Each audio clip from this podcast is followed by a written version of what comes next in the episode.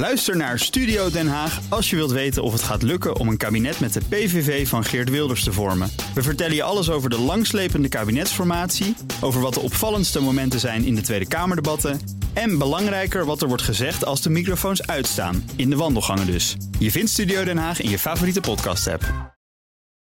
Auto-update. Nou, Broekhoff die is van de Nationale Autoshow. Nou, goedemorgen. Goedemorgen. Aanpak van fileknelpunten loopt vertraging op door nieuwe stikstofperikelen. Nieuwe uits- uitspraak van de Raad van State. Klopt. De, minister moet, de demissionaire minister moet hard aan het werk. Ja, ze moet die eh, stikstofberekeningen rondom het verkeer beter gaan onderbouwen. En dat heeft gevolgen, denk ik. Eh, want eh, ga dat maar eens even onderbouwen in een paar weken. Want dat is namelijk de bedoeling. En dat kan gevolgen hebben voor de knooppunten. Hè. Bijvoorbeeld Hoevelaken of de verbreding van de A4 bij Den Haag. Ja. Die waren eigenlijk al fors vertraagd. Eh, Dat dreigt alleen nog maar verder op te lopen. Aan de andere, andere kant kun je nu wel weer afvragen. Die discussie loopt natuurlijk ook al een paar maanden. Ehm, ja, is dit erg? Welke files moeten we dan op dit moment oplossen? Ja, niet. Nee, precies. We werken natuurlijk massaal thuis. Eh, Die discussie over die wegenbouwprojecten. Mhm. Ja, dat is natuurlijk een discussie waarbij je ook kunt zeggen... je moet het dak repareren als het regent. Exact. Als het- nee, als de zon schijnt Als de en niet als het regent. Dus, Precies. en de Mobiliteitsalliantie, hè, gisteren ook gehoord... die vraagt 3 miljard euro extra per jaar voor eh, infrastructuur. Ja. Dus twee kanten die nog niet helemaal bij elkaar komen op dit moment. Nee. Dan, Porsche overweegt de introductie van nog meer Taycan-varianten. Ik noem, Ja. blijf het maar een Taycan noemen. Dat is namelijk een rijdende Taycan. Ja, gisteren is de Cross Turismo eh, onthuld. Dat is een off-road station van eh, Porsche, de Taycan dus. En er komen mogelijk meer varianten, schrijft Autocar. Een coupé en een cabriolet. Eh, technisch kan het, zegt de productmanager van Porsche. Maar of het gaat gebeuren, dat is natuurlijk de Het vraag. is eigenlijk een beetje de elektrische 911 aan het worden hè, van het Ja. concern. Dus je kan er alles mee. Hij loopt heel goed Ja. in de verkoop. In de verkoop. Hij Ja. maakt alleen geen herrie. Honda heeft een primeur en dat is...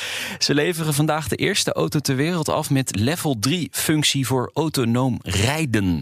En level 3 is ook wel eyes-off genoemd. Hè. Dat, dat betekent eigenlijk dat de auto kan langere tijd zelf rijden, maar de bestuurder moet wel altijd kunnen ingrijpen. Ja. Maar in principe kun je even je krantje Op de achterbak gaan zitten. Ja, nee, je moet wel echt achter het stuur blijven zitten hoor. Technologie eh, zit in de Legend EX. Een testfase is afgerond in Japan. Ruim een miljoen kilometer hebben ze gereden. En ze hebben dus die goedkeuring gekregen van de Japanse overheid... om een paar van dit soort modellen op de markt te brengen. En is dat ook level 3 in de stad of alleen op de snelweg? Nee, dit is echt voor op de snelweg. dit moet je niet in de stad doen, want dan krijg je grote, grote problemen. Ja. Dan eh, automerk Smart, automerk Smart. Nee, automerk Smart. Smart wordt nieuw leven ingeblazen. Ja, het is een beetje stil rond eh, Smart. De kleine autootjes, de Ford 2 en de Ford 4 Four. hebben ze, ja. De Ehm, Roadster hadden ze, dat was nog wel leuk. Dat was een leuk eh, model, inderdaad. Ehm, Daimler en Geely, het Chinese bedrijf, ook eigenaar van, eh, van Volvo, Ja. die hebben nu 50% aandeel in Smart, allebei. En die willen het nieuw leven in gaan blazen. En dit najaar gaan we daar het, het eerste resultaat van zien. Mhm. Een studiemodel komt in september op de IAA in München, want die wordt niet meer gehouden in Frankfurt. En dat zou een SUV zijn, formaat Mini Countryman. Ja. Heel erg benieuwd hoe dat eruit gaat zien. Ja, en of dat elektrisch wordt, vol elektrisch Ja, waarschijnlijk. wordt vol elektrisch. Ja. ja. ja. En dan?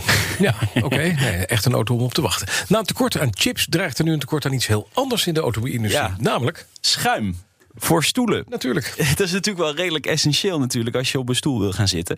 Het tekort dreigt in Amerika na het extreme weer in eh, Texas. Daar staan hele grote eh, fabrieken op het gebied van schuim voor autostoelen. Ja, die fabriek is stilgevallen daardoor, eh, loopt nu achter met productie. Ze zeggen nu, het gaat nog wel goed, maar mogelijk ontstaat er volgende week een tekort aan schuim voor stoelen. En in Amerika worden wekelijks een, een paar honderdduizend aan stoelen vervaardigd. Dus dat is wel een groot probleem dan. nou ja, is het niet hè. Dat weet je ook. Sinds 6 januari weten we dat de helft van Amerika gevuld is met het schuim der natie. Dankjewel, Nout Broekhoff. Vanmiddag om drie uur de Nationale Autoshow. Terug te luisteren via, als podcast via de bekende kanalen. Net als Petrolheads, als je ook van auto's houdt. Ja. De auto-update wordt mede mogelijk gemaakt door Leaseplan. Leaseplan. What's next?